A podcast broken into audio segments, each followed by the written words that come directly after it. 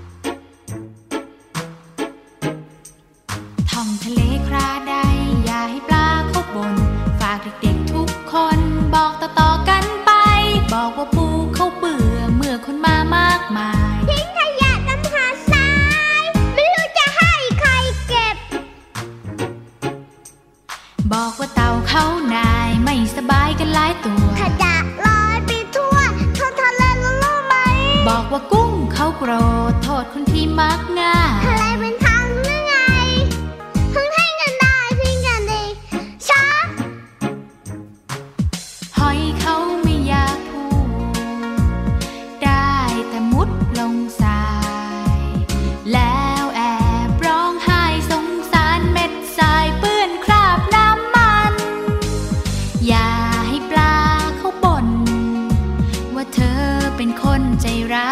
ยมาเที่ยวบ้านฉันไร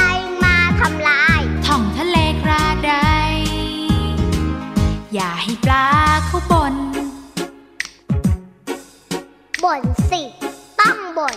คนน่ะชอบหักนู่นทำลายนี่ไม่รู้หรือไงว่าปลาเขาไม่ชอบอย่าให้ปูเขาเบื่อจะไม่ให้เบื่อได้ยังไงคุณนายคุณหนูเล่นทิ้งขยะไว้แบบเนี้ยจะให้ปูเก็บหรอครับเนี่ยอย่าให้เต่าเขาหน่าย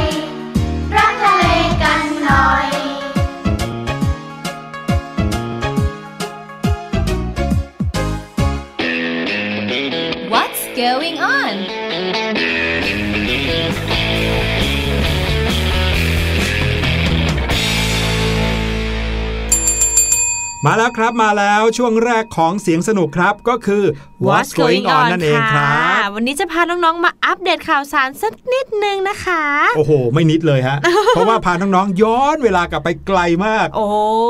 ย้อนเวลากลับไปอีกหลายล้านปีเลยพี่แนนเชื่อว่าน้องๆเนี่ยน่าจะรู้แล้วแหละว่าพี่แนนกับพี่หลุยกำลังจะพูดถึงอะไร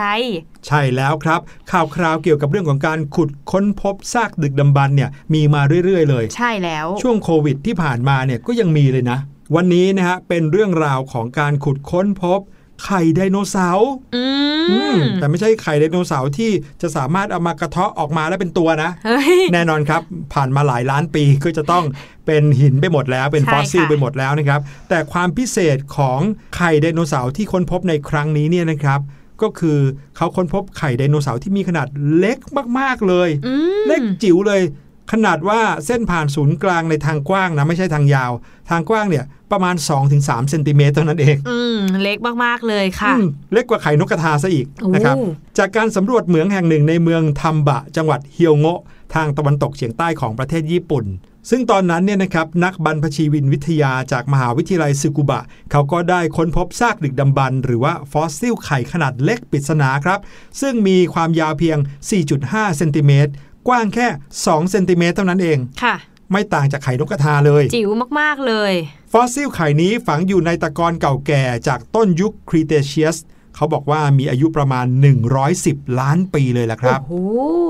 ไข่นี้นะครับได้รับการวิจัยร่วมกันระหว่างนักวิทยาศาสตร์จากมหาวิทยาลัยซึกุบะพิพิธภัณฑ์มนุษย์และธรรมชาติในจังหวัดเฮียวโงะในประเทศญี่ปุ่นและมหาวิทยาลัยคาการีในประเทศแคนาดาครับซึ่งเมื่อเร็วๆนี้นะครับทีมนักวิจัยเขาก็ได้ไขความกระจ่างว่าเนี่ยคือฟอสซิลไข่ไดโนเสาร์ชนิดหนึ่งค่ะซึ่งเห็นว่าเล็กขนาดนี้มันเป็นไดโนเสาร์จริงๆนะใครๆอาจจะรู้สึกว่าไดโนเสาร์ก็ต้องเป็นสัตว์ขนาดใหญ่ใช่ไหมใช่แต่เนี่ยเล็กแค่นี้จริงๆเป็นไดโนเสาร์นะครับแล้วแถมยังเป็นไดโนเสาร์กินเนื้อด้วยโอ้ตัวเล็กมากๆใช่ครับคิดดูสิว่าตัวแค่นี้แล้วยังเป็นไดโนเสาร์กินเนื้อเนี่ยมันจะกินอะไร นอกจากนั้นนะครับยังเป็นไข่ไดโนเสาร์ที่เล็กที่สุดในโลกเท่าที่เคยมีการค้นพบมาด้วยนั่นหมายความว่าเจ้าของไข่เล็กจิ๋วนี้น่าจะเป็นไดโนเสาร์ที่มีขนาดตัวเล็กหรือว่าแคระ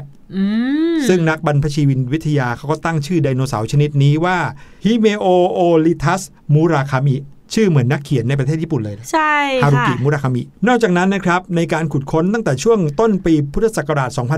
2562ก็ประมาณปีกว่าๆที่ผ่านมานะฮะในบริเวณเดียวกันนั้นเนี่ยที่เขาขุดพบเจ้าไข่จิ๋วเนี่ยก็มีการค้นพบฟอสซิลไข่อีกถึง4ฟอง แล้วก็มีชิ้นส่วนของเปลือกไข่และโครงกระดูกสัตว์ที่มีกระดูกสันหลังขนาดเล็กอีก 1,300 ชิ้นเรียกว่าเป็นแหล่งเลยอ่ะเขาก็เลยเชื่อกันว่านะครับในพื้นที่ของเมืองทัมบะนี้น่าจะมีไข่ไดโนเสาร์แคระหลายชนิดที่ยังไม่ได้ถูกขุดค้นพบครับแล้วก็ซากฟอสซิลเหล่านี้น่าจะช่วยให้เข้าใจสภาพแวดล้อมในช่วงเวลา110ล้านปีก่อนนั้นว่าเอื้อต่อการอาศัยอยู่ของไดโนเสาร์หลากหลายชนิดแบบนี้ได้ยังไงครับชิ้นเยอะมากๆเลยอ่ะ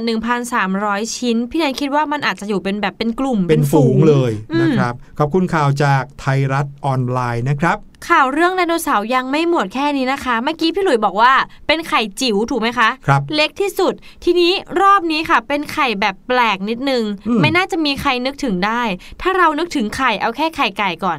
มันเป็นไข่ที่มีเปลือกแข็งถูกไหมพี่หลุยแน่นอนครับเพื่อปกป้องตัวอ่อนที่อยู่ในนั้นใช่แล้วค่ะแต่รอบนี้ค่ะนักบรรพชีววิทยาเขาไปเจอไข่เปลือกนิ่ม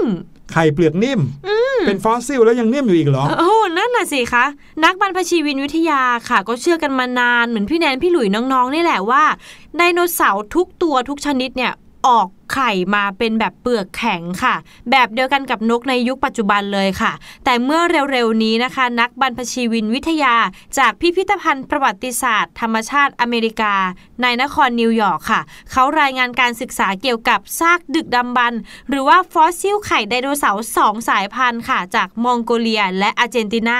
ที่มีลักษณะของเปลือกไข่แตกต่างออกไปจากเปลือกไข่ไดโนเสาร์ชนิดอื่นค่ะครับความแตกต่างของไดโนเสาร์2สายพันธุ์นี้นะคะคือไข่ของมันค่ะนั่นก็คือไข่ของมันเนี่ยพบในภูมิภาคปาตาโกเนียแห่งอาร์เจนตินาค่ะชื่อสายพันธุ์ว่ามิลซอรัสค่ะอายุประมาณ200ล้านปีส่วนอีกสายพันธุ์ค่ะคือโปรโตเซราทอปค่ะอายุประมาณ75ล้านปีค่ะพบในทะเลทรายโกบีแห่งโมโกเลียนักบรรพชีววิทยาเขาบอกว่าการค้นพบเปลือกไข่แบบเปลือกนิ่มในสายพันธุ์ไดโนเสาร์ที่แตกต่างกันแบบนี้นะคะเป็นหลักฐานที่แสดงให้เห็นว่าไดโนเสาร์เนี่ยอาศัยอยู่ในช่วงเวลาและพื้นที่หลายแห่งค่ะซึ่งหมายถึงว่าไดโนเสาร์ตัวแรกที่ปรากฏเมื่อ230ล้านปีก่อนเนี่ยพวกมันอาจจะออกไข่ที่มีลักษณะเปลือกนิ่มก็ได้โอ้โหอันนี้ถือเป็นความรู้ใหม่เลยนะเนี่ยจริงค่ะนี่ก็เป็นข้อสันนิษฐานที่นักบรรพชีววิทยาเขาก็เพิ่งสันนิษฐานใหม่ออกมาเช่นเดียวกันค่ะเป็นไปได้ว่าไดโนเสาร์ที่ออกไข่แบบเปลือกนิ่มเนี่ยน่าจะถูกฝังอยู่ในทรายหรือว่าในบริเวณที่มีพืชพันธุ์ค่ะซึ่งหลักฐานฟอสซิลไข่เหล่านี้นะคะก็ช่วยให้นักบรรพชีววิทยามีมุมมองใหม่ๆเกี่ยวกับชีววิทยาการสืบพันธุ์ของไดโนเสาร์เลยค่ะสุดยอดไปเลยไม่ใช่แค่ปูนะที่มีเปลือกนิ่มเนี่ย เคยกินปูนิ่ม นี่มีไดโนเสาร์ที่เปลือกไข่นิ่มเหมือนกันนะเนี่ยจริงค่ะพี่หลุยก็มีอะไรอีกหลายอย่างเลยนะคะบนโลกเราที่เรายังไม่รู้เนาะก็ต้องรอให้การขุดค้นพบการสืบเสาะหาแบบอีกหลายอย่างแล้วเราก็จะรู้ได้ในอนาคตค่ะทุกอย่างก็เป็นความรู้ใหม่ให้กับพวกเรานะครับแล้วก็เป็นพื้นฐานความรู้ที่จะทำให้เราค้นพบอะไรใหม่ๆต่อไปได้อีกในอนาคตด้วยค่ะมาถึงอีกหนึ่งข่าวนะครับเป็นข่าวเกี่ยวกับโควิด -19 ครับแน่นอนทุกวันนี้ทุกคนมีอวัยวะอีกหนึ่งชิ้นเพิ่มขึ้นแล้วก็คือหน้ากากอนามัยหรือว่าหน้ากากผ้าที่เอาไว้ใส่ป้องกันเชื้อไวรัสใช่ไหมครับบางทีเนี่ยป้องกันเชื้อไวรัสอื่นๆด้วยนะเวลาเราไอเราจามก็จะได้ไม่กระจายออกไปสู่คนอื่นแล้วก็ช่วยบังไม่ให้ไวรัสที่ล่องลอยอยู่ในอากาศเนี่ยเข้ามาสู่จมูกและปากของเราด้วยก็มีเรื่องราวยืนยันเกี่ยวกับเรื่องของประโยชน์ของหน้ากากผ้า2ชั้นครับซึ่งเป็นการวิจัยมาจากประเทศสหรัฐอเมริกาเลยผลวิจัยล่าสุดของมหาวิทยาลัยฟลอริดาแอตแลนติกในสหรัฐอเมริกาครับเขาบอกว่าหน้ากากผ้าที่มี2ชั้นเนี่ยโดยเฉพาะอย่างยิ่งที่เป็น2ชั้นและมีการตัดเย็บให้เข้ารูปหน้านะครับสามารถป้องกันละอองฝอยจากการจามได้ดีกว่าหน้ากากผ้าประยุกต์แบบอื่นค่ะอันนี้น้องๆอาจจะนึกภาพตามแล้วว่าหน้ากากผ้าที่ตัวเองใช้อยู่หรือที่เห็นคนข้างๆคนรอบๆตัวเราใช้อยู่เป็นแบบไหนสำนักข่าว Daily Mail ของประเทศอังกฤษครับเขาเปิดเผยผลการวิจัยของมหาวิทยาลัยฟลอริดาแอตแลนติกสหรัฐอเมริกาที่ได้ตีพิมพ์ลงในวารสาร Physics of Fluid เมื่อวันอังคารที่ผ่านมานี้เองนะครับโดยได้ทำการทดลองกับหน้ากากผ้าหลายรูปแบบเลย และการทดลองอันนี้เขาก็พบว่าหน้ากากผ้า2ชั้นที่มีการตัดเย็บอย่างดีสามารถป้องกันละอองฝอยจากอาการไอหรือการจามของผู้ที่สวมใส่ได้ดีที่สุดนั่นเป็นเพราะว่าเวลาที่เราใส่หน้ากากที่เขามีการตัดเย็บให้เข้ากับรูปหน้าของเราเนี่ยนะครับมันจะสามารถบังหรือว่าปิดหน้าตาของเราได้อย่างมิดชิดไม่มีช่องหรือว่ารูอะไรให้ละอองเล็กๆนั้นกระจายออกไปได้โดยเฉพาะอย่างยิ่งถ้ามี2ชั้นด้วยแล้วนะครับละอองฝอยที่ออกจากปากเราไปเนี่ยดูเหมือนผ่านชั้นแรกไปได้ก็จะไปติดในชั้นที่2ใช่พี่หลุยเลยสงสัยเลยว่าถ้ามี3ชั้นไม่ยิ่งโอ้โหป้องกันได้มากกว่าเดิมอีกเหรอแต่พี่แนนคิดว่าเราเนี่ยอาจจะหายใจไม่ออกเอานะคะจะบอกว่าเขามีการทดลองอย่างจริงจังครับโดยการทดลองครั้งนี้นะครับเขามีการใช้หุ่นจำลองและใช้ตัวปั๊มที่จะปล่อยควันออกมาด้วยเพื่อแทนการพ่นละอองฝอยในลักษณะเดียวกันกับการไอและการจามของมนุษย์ครับโดยทดลองทั้งแบบที่หุ่นไม่ได้สวมหน้ากากอะไรเลยแล้วก็หุ่นสวมหน้ากากซึ่งยังมีหน้ากากให้หุ่นสวมอีก3แบบก็คือหน้ากากผ้าที่ทำมาจากผ้าเช็ดหน้าหรือผ้าพันคอมาประยุกต์เองแบบง่ายๆหน้ากากอนามัยที่ตัดเย็บจากผ้า2ชั้นแล้วก็หน้ากากรูปทรงกลมที่ขายอยู่ตามร้านขายยาทั่วไปผลปรากฏว่าละอองฝอยจากการจามโดยไม่สวมหน้ากากอะไรเลยเนี่ยจะสามารถลอยไปได้ไกลถึงกว่า8ฟุตครับ8ฟุตก็ประมาณ2เมตรครึ่งในขณะที่การสวมหน้ากากที่พับขึ้นเองจากผ้าพันคอก็สามารถพุ่งไปได้ไกลอยู่ดีอันนี้ที่แบบประยุกต์เองใช่ไหมคะถึงประมาณ1เมตรนะครับหรือว่า3ฟุตส่วนการใช้ผ้าเช็ดหน้ามาพับทบเองเนี่ยละอองฝอยจะสามารถกระจายไปได้ไกล1ฟุตก็ยังไกลอยู่นะคะและหน้ากากรูปทรงกลมที่มีขายทั่วไปละอองฝอยจะหลุดรอดไปได้ไกล8นิ้วคือประมาณสัก20เซนติเมตรในขณะที่หน้ากากผ้าที่มีการตัดเย็บอย่างดี2ชั้นและมีรูปทรงที่กระชับกับใบหน้าจะมีละอองฝอยเล็ดลอดออกไปได้ไกลเพียงแค่ 2.5 นิ้วเท่านั้นเองฮะ 2.5 นิ้วไม่เกิน1คืบนิดเดียวนะครับคืบเดียวประมาณสัก10เซนนักวิจัยเขาก็เลยบอกว่าเหตุผลที่พวกเขานำหน้ากากผ้าเหล่านี้มาทดสอบเพราะว่าหน้ากากผ้าเหล่านี้สามารถหาซื้อได้ทั่วไปแล้วก็มีประชาชนนิยมใช้ทดแทนหน้ากากอนามัยทางการแพทย์เป็นจำนวนมากแต่ยังไม่เคยมีใครมาทดลองมาวิจัยว่าหน้ากากผ้าแบบไหนมีประสิทธิภาพที่ดีที่สุดใช่นะครับโดยหวังว่าผลการวิจัยครั้งนี้จะช่วยสนับสนุนว่าทำไมถึงจะต้องมีการเว้นระยะห่างทางสังคมครับเพราะว่าเชื่อว่าคงไม่มีใครไปเสาะหาหน้ากากผ้าที่มีลักษณะตัดเย็บเข้ากับรูปหน้าได้ทุกคนใช่ไหมครับบางทีก็ต้องมีการหลุดรอดบ้างดังนั้นการเว้นระยะทางสังคมหรือว่า social distancing ก็เลยยังคงจำเป็นอยู่ในปัจจุบันแล้วก็จะต้องสวมหน้ากากอยู่สม่ำเสมอด้วยนะครับขณะที่ทาง WHO หรือว่าองค์การอนามัยโลกเขาก็บอกว่ารัฐบาลของทุกประเทศควรจะกระตุ้นให้ประชาชนสวมหน้ากากผ้าจริงค่ะโอ้โหเพิ่งจะมารู้เหรอเนี่ยประเทศไทยเรารู้มาตั้งนานแล้วนะครับโดยเฉพาะในพื้นที่ที่ไม่สามารถบังคับให้ใช้มาตรการเว้นระยะห่างได้เช่นในที่ที่คนไปอยู่ใกล้กันอย่างเช่นบนรถไฟฟ้าหรือว่าในที่ที่คนต้องไปเบียดกันอย่างเงี้ยในร้านค้าต่างๆหรือในพื้นที่ที่มีคนอยู่กันเยอะอันเนี้ยก็จำเป็นมากที่จะต้องใส่หน้ากากหรือว่าใส่หน้ากากอนามัยอย่างน้อยที่สุดขอเป็นหน้ากากผ้าก็ได้นะครับเพื่อปกป้องตัวเองแล้วก็คนอื่นในสถานที่ที่ไม่สามารถเว้นระยะห่างทางสังคมได้ครับจริงค่ะแต่ส่วนใหญ่พี่แนนรู้สึกว่าเดี๋ยวนี้ที่คนออกมาจำหน่ายหน้ากากผ้าเขาก็ทำเป็น2ชั้นหมดแล้วนะพี่หลุยนั่นน่ะสิแถมยังใส่แผ่นรองหรือฟิลเตอร์เนี่ยได้อีกด้วยถือว่าเป็น3ชั้นเลยนะพี่หลุยคิดอย่างนี้ได้ไหมว่าที่นักวิจัยทางสหรัฐอเมริกาเขาออกมาพูดแบบนี้ก็เพราะว่าคนสหรัฐอเมริกาเนี่ยเขาไม่ค่อยใส่หน้ากากกันใช่ก็เลยต้องรีบเอางานวิจัยออกมาเพื่อสนับสนุนให้คนเนี่ยหันมาใช้หน้ากากอนามัยแต่ในประเทศไทยเราเนี่ยโอ้โหรู้กันดีอยู่แล้วแทบจะกลายเป็นอวัยวะชิ้นที่เพิ่มขึ้นมาของคนทุกคนแล้วตอนนี้ใช่ค่ะน่ารักมากๆเลยคนไทยเนี่ยใช่มาถึงข่าวสุดท้ายกันดีกว่านะคะรอบนี้มาฟังอะไรที่แบบเป็นเรื่องเกี่ยวกับอุทาหรณ์คิดว่าน้องๆคงจะไม่มีใครทำแบบนี้น้องๆหลายคนน่าจะรู้จักแอปพลิเคชันที่ชื่อว่า TikTok ใช่ครับที่จะมีการเหมือนเต้นมีร้องเพลงลิปซิงค์ไปตามคลิปที่มีอยู่ในนั้นใช่ไหมคะใช่ซึ่งช่วงนี้ก็เป็นกระแสที่คนเล่นเยอะมากๆเลยค่ะครับแต่ไม่ว่าเราจะเล่น TikTok ในแบบไหนนะคะก็ต้องระวังอย่าให้เกิดเหตุการณ์ในแบบข่าวที่พี่แนนกำลังจะเล่าให้ฟังนะคะมีชายชาวสหรัฐนะคะเขาหวังว่าตัวเองเนี่ยจะได้เป็นดาวเด่นใน TikTok ก็เลยค่ะกระโดดลงที่ตู้จัดแสดงปลาหวังว่าตัวเองเนี่ยจะสามารถได้ยอดไลค์เกิน 2,000 ไลค์ค่ะสุดท้ายโดนทางร้านเนี่ยปรับเรียกร้องค่าเสียหายเยอะมากๆเลยโอ้โหทำอย่างนี้ ได้ไงอ่ะ ต้องเล่าให้น้องๆฟังก่อนนะคะว่าช่วงเมื่อสัปดาห์ที่แล้วค่ะสำนักข่าว Daily Mail ค่ะเขาได้เผยแพร่คลิปนายเควินค่ะชายชาวสหรัฐอายุ26ปีค่ะขณะที่เขากำลังดำผุดดำว่ายน้ำอยู่ในตู้ปลาขนาดใหญ่กลางร้านเบสโปรช็อปค่ะซึ่งเป็นห้างค้าปลีกขายอุปกรณ์สำหรับล่าสัตว์และอุปกรณ์กิจกรรมกลางแจ้งชื่อดังเลยค่ะที่อยู่ในรัฐลุยเซียนาประเทศสหรัฐอเมริกาค่ะโดยเหตุการณ์ครั้งนี้นะคะเกิดขึ้นหลังจากที่นายเควินเนี่ยเขาได้อัดคลิปโพสต์ลงในแอป TikTok ของเขาค่ะว่าถ้าหากเขาเนี่ยได้ยอดไลค์จากชาวเน็ตถึง 2,000 ไลค์เขาจะกระโดดลงไปว่ายน้ำในตู้ปลาค่ะปรากฏว่าผลตอบรับที่เขาโพสต์ไปเนี่ยดีเกินคาดเลยค่ะเขาได้ยอดไลค์มากถึง 2,700 ไลค์ในเวลาอันรวดเร็วเลยนายเควินเขาก็เลยตัดสินใจกระโดดลงไปว่ายน้ำโชว์ในตู้จัดแสดงปลากลางร้านเลยค่ะท่ามกลางความประหลาดใจของบรรดาลูกค้าที่กำลังใช้บริการอยู่นะตอนนั้นเลยโอ้โหพี่หลุยว่าอันนี้ออกแนวเวอร์เกินไปแล้วนะหลายๆคนเนี่ยอาจจะอยากได้ไลค์อยากจะมีคนชอบมากๆใน TikTok ก็บอกว่าจะเต้นท่านั้นท่านี้แต่อันนี้ถึงขั้นบอกว่าจะกระโดดลงไปในบ่อเลี้ยงปลาในตู้ปลาใช่ไหมอันเนี้ยบอกน้องๆไว้เลยนะครับว่าการกระทำอันนี้เรียกได้ว่าเป็นการกระทำที่ก่อความไม่สงบแล้วนะคือเรียกว่าไปละเมิดสิทธิ์ของคนอื่นเขาแล้วอยู่ดีๆไปกระโดดลงตู้ปลาของคนอื่นเขาอย่างเงี้ยมันก็ไม่ถูกต้องนะจริงๆแล้วถ้าเป็นตู้ปลาที่บ้านตัวเองอย่างเงี้ยหรือว่าเป็น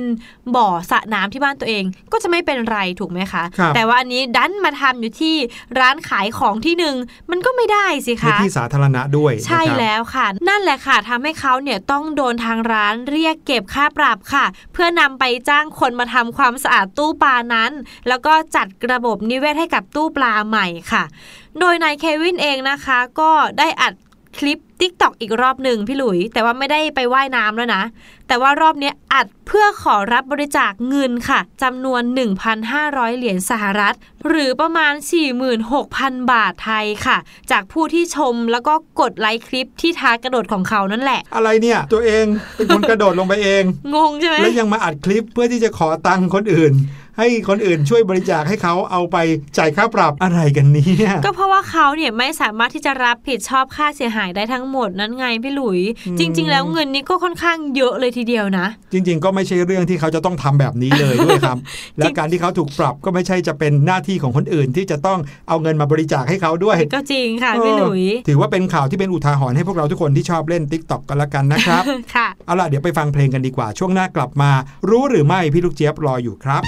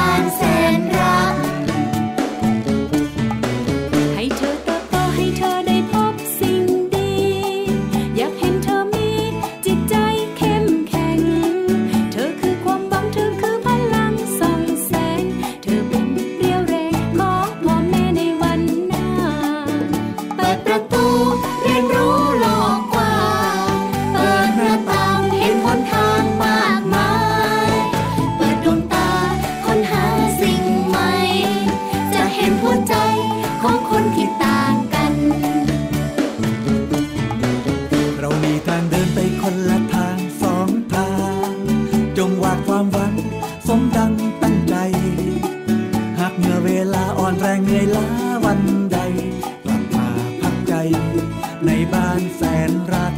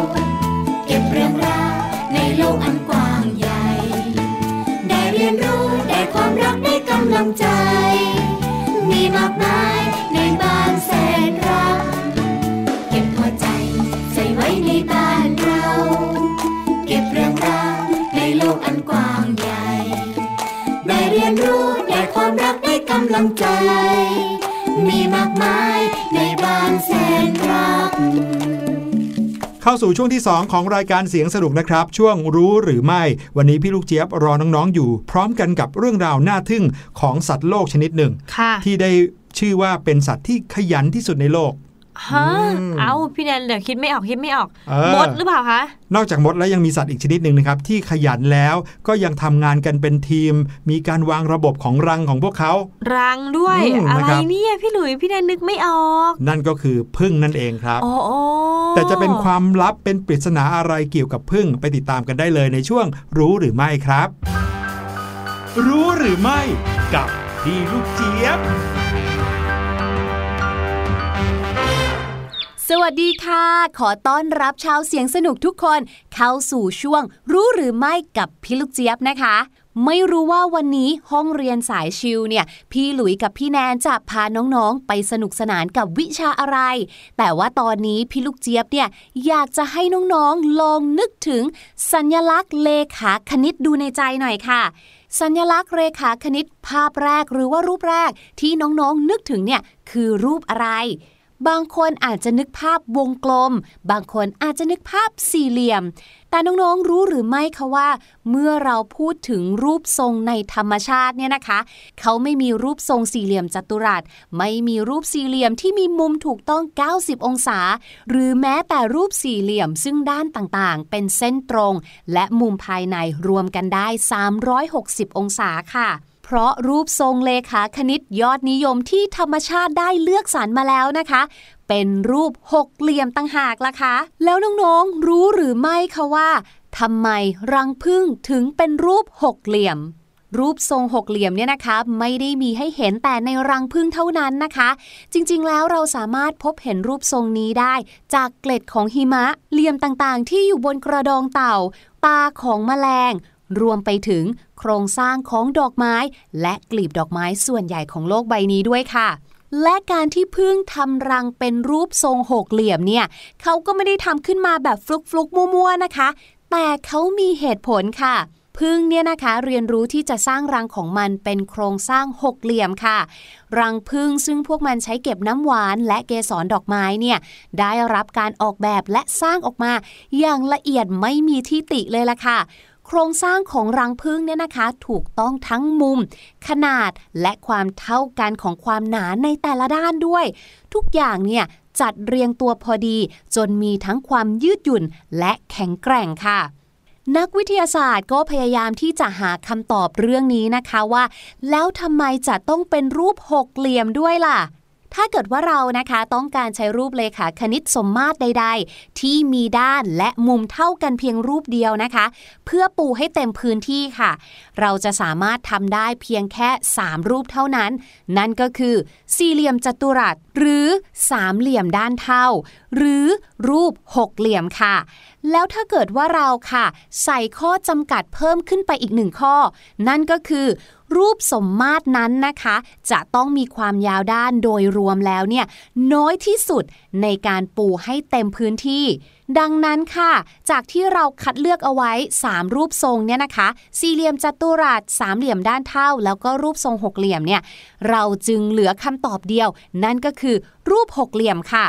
นั่นหมายความว่าถ้าผึ้งต้องการสร้างรังบนพื้นที่ปริมาณเท่ากันการสร้างรังด้วยรูปหกเหลี่ยมเนี่ยจะสิ้นเปลืองขี้ผึ้งน้อยที่สุดค่ะผึ้งก็จะใช้พลังงานสร้างรังของมันในรูปทรงหกเหลี่ยมเนี่ยน้อยกว่ารูปทรงอื่นๆนั่นจึงเป็นสาเหตุที่ผึ้งเนี่ยนะคะเลือกรูปทรงหกเหลี่ยมนั่นเองค่ะนี่สินะคะที่เขาเรียกว่าธรรมชาติจัดสรรหรือธรรมชาติคิดมาให้แล้วนั่นเองค่ะขอขอบคุณเรื่องราวสนุกสนานน่ารู้ดีๆแบบนี้จากเว็บไซต์ True ปลูกปัญญาด้วยนะคะส่วนวันนี้หมดเวลาของพี่ลูกเจี๊ยบแล้วเจอกันใหม่ครั้งหน้าสวัสดีค่ะรู้หรือไม่กับพี่ลูกเจี๊ยบโอ้โหบอกได้เลยนะนี่เป็นสิ่งที่พี่หลุยเนี่ยเคยคิดสงสัยมาเหมือนกันก็จริงค่ะแต่ไม่คิดจะหาความจริงก็คิดว่าเขาก็คงจะรู้ว่ารูปหกเหลี่ยมเขาทำยังไงก็เลยทำตามแบบนั้นอะไรอย่างนี้หรือเปล่าโอ้แต่ก็จริงนะแปลกจริงอ่ะมีที่มาที่ไปเหมือนกันนะครับกับสิ่งที่สัตว์โลกทั้งหลายทำอะไรลงไปขอบคุณพี่ลูกเจี๊ยบด้วยนะคะเอาล่ะเดี๋ยวเราไปพักฟังเพลงกันนะครับช่วงหน้ากลับมาในช่วงห้องเรียนสายชิลพาน้องๆมารู้จักกับนิทานอาเซียนครับ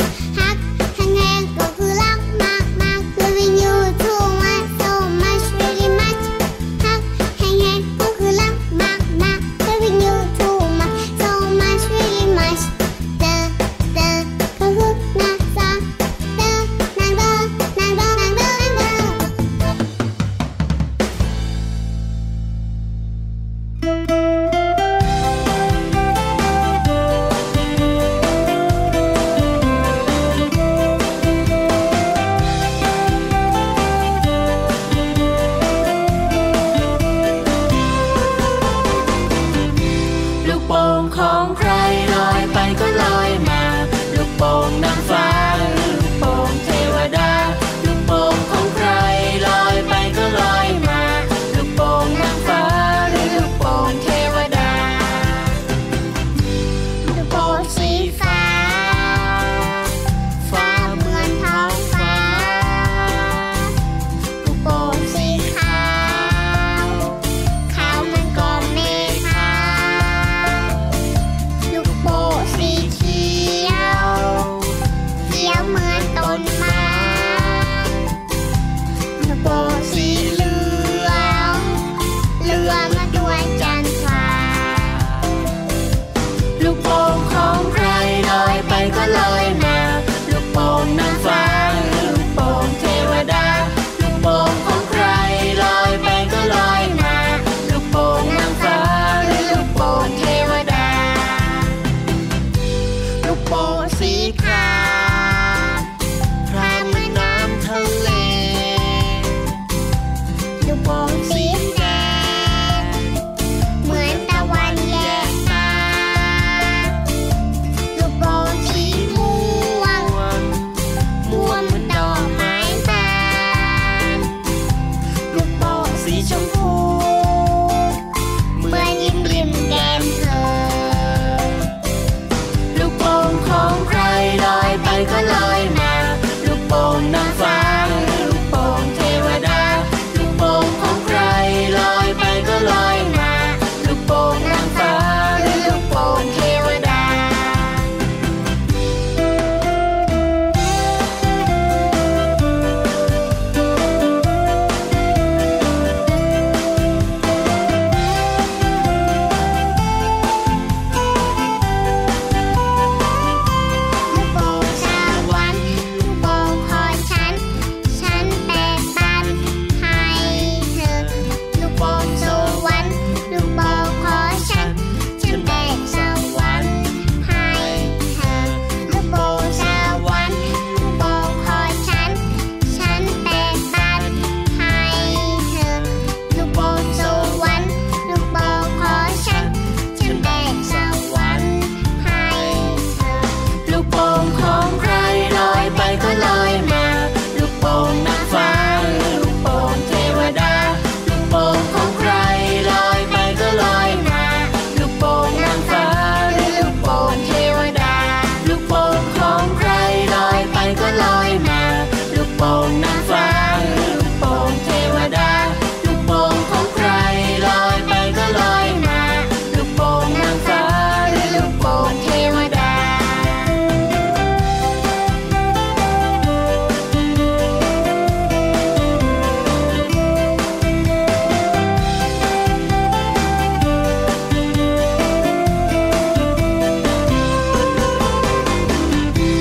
ของใครลอยไปก็ลอยมาลูกโป่งนางฟ้าลูกโป่งเทวดาห้องเรียนสายชิล มาแล้วช่วงห้องเรียนสายชิลครับพาน้องๆมาเข้าห้องเรียนกันหน่อยเร็วว้าวันนี้จะมาเล่านิทานให้น้องๆฟังใช่เบื่อห้องเรียนกันหรือยังครับแต่ถ้าเกิดว่าใครเบื่อห้องเรียนรับรองว่าจะต้องไม่เบื่อห้องเรียนสายชิลห้องนี้แน่ๆ เพราะอย่างที่พี่แนนบอกครับวันนี้พาน้องๆมาฟังนิทานกันแต่ว่าแน่นอนครับนิทานในเสียงสนุกของเราก็ต้องเป็นนิทานที่พิเศษซะหน่อยนะครับเพราะว่าเป็นนิทานพื้นบ้านของประเทศในกลุ่มอาเซียนของเรานี่เองใช่แล้วค่ะเคยเล่าไปประมาณสัก2-3 ประเทศแล้วเนาะใช่พี่หลุยน่าจะ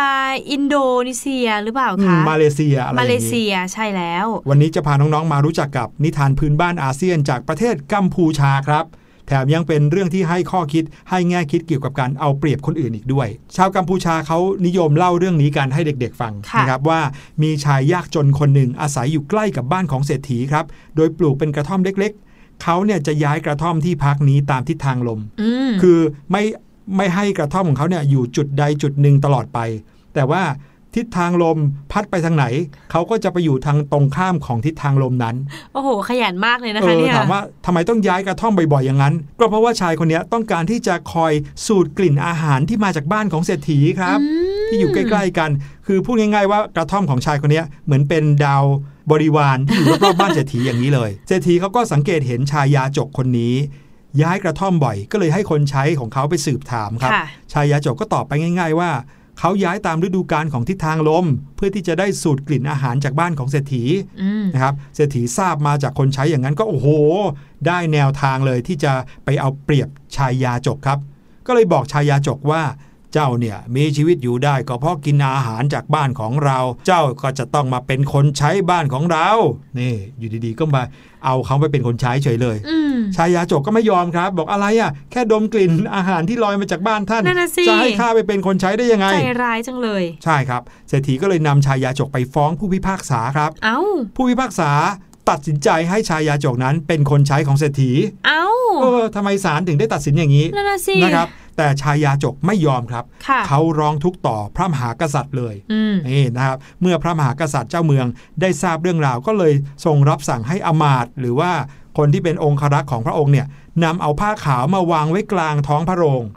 แล้วก็ทรงให้นำเงินนะไปไว้ในผ้าขาวนั้นเป็นเงินก้อนใหญ่เลยนะครับแล้วพระองค์ก็รับสั่งกับเศรษฐีว่าเศรษฐีเจ้าจงรับเงินค่าตัวของชายาจกไปซะเถอะเมื่อเศรษฐีเขาก็ได้ยินอย่างนั้นก็ดีใจเลยครับโอ้โหอยู่ดีๆก็ได้ตังค์ฟรีๆก็เลยรีบตรงไปที่ผ้าขาวนั้นแล้วก็หยิบเงินที่พระมหากษัตริย์เตรียมไว้ให้ขึ้นมาพระมหากษัตริย์เห็นอย่างนั้นปุ๊บก็เลยตรัสถามเศรษฐีว่าอ้าวเจ้าเศรษฐีเจ้าหยิบเงินค่าตัวของชายาจกไปแล้วใช่ไหมชายาจกคนนั้นก็นั่งอยู่ข้างๆข้าเนี่ยเขาก็น่าจะมีส่วนจากการหยิบเงินของเจ้าด้วยนะในเมื่อเขาเห็นเจ้าหยิบเงินเขาก็น่าจะได้เงินนั้นไปด้วยนะนี่เศรษฐีก็เลยงงเลยเอ้าไม่ได้สิพะยะค่ะไม่ได้รับเงินจากการมองเห็นของข้าพเจ้าหรอกเพราะข้าพเจ้าเนี่ยรับเงินนี้มาเป็นของข้าพเจ้าพระมหากษัตริย์ก็เลยบอกว่าก็เปรียบได้เหมือนกับอาหารของเจ้านั่นแหละเศรษฐีถึงว่าใครอีกสักกี่สิบคนจะมาสูดกลิ่นอาหารของเจ้าแต่อาหารของเจ้าก็ยังคงเดิมไม่ได้สูญหายไปไหน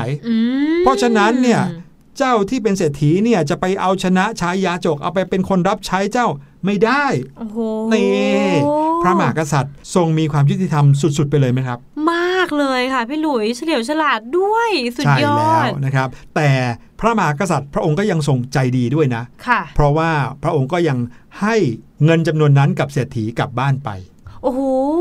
เศรษฐีได้ฟังปุ๊บนะครับก็ตกใจเลยท่านหน้าเสียไปเลยแหละคิดจะมาเอาเปรียบคนอื่นเห็นไหมฮะสุดท้ายแล้วก็มีคนที่เขามีความยุติธรรมมาช่วยชายยาจกคนนี้เศรษฐีก็เลยกลับบ้านไปมือเปล่าไม่ได้อะไรนะครับส่วนชายยาจกนั้นก็กลับบ้านไปด้วยความสุขแล้วก็กลับไปสูดกลิ่นของบ้านเศรษฐีเหมือนเดิมโอ้ดูสิน่าสงสารนะเพราะว่าเขาอาจจะไม่ได้มีเงินพอที่จะซื้ออาหารใช่ไหมใช่จริงๆแล้วถ้าพี่แนนเป็นเศรษฐีเนี่ยพี่แนนจะเป็นคนแบ่งปันอาหารนั้นให้ยาจกด้วยซ้ำเนาะใช่แล้วครับเห็นไหมเรื่องนี้ก็สอนเราได้ว่าเราไม่ควรคิดจะไปเอาเปรียบคนอื่นนะใช่ค่ะโดยเฉพาะอย่างยิ่งคนที่เขาเองก็ไม่ได้มีมากมายอะไรนะครับแต่ไม่ว่าเขาจะมีมากหรือมีน้อยเราก็ไม่ควรจะไปเอาเปรียบใครนะครับใช่แล้วค่ะทั้งหมดนี้ก็คือรายการเสียงสนุกในวันนี้ค่ะตอนนี้หมดเวลาลงแล้วนะคะพบกับพี่แนนแล้วก็พี่หลุยได้ใหม่ทุกเวลาที่คิดถึงกันทาง thaipbspodcast.com นะคะวันนี้ขอตัวลาไปก่อนแล้วค่ะสวัสดีค่ะสวัสดีครับ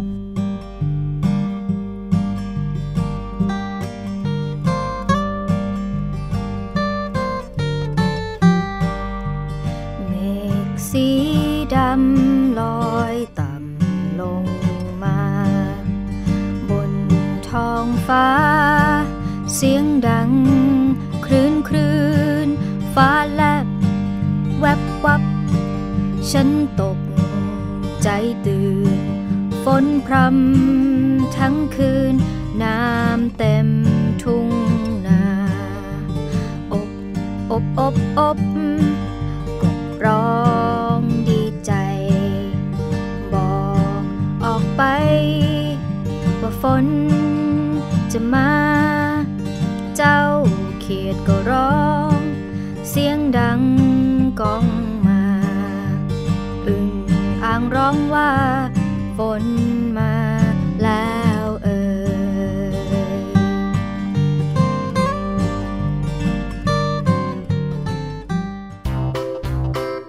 สบัดจินตนาการสนุกกับเสียงเสริมสร้างความรู้ในรายการ